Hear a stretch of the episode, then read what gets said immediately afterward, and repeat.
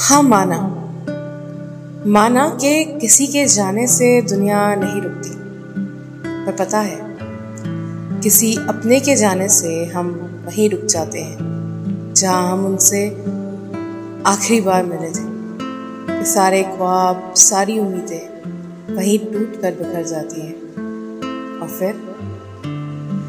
फिर जब हम चलने की कोशिश करते हैं, एक एक पल, एक एक याद छुपती है और हम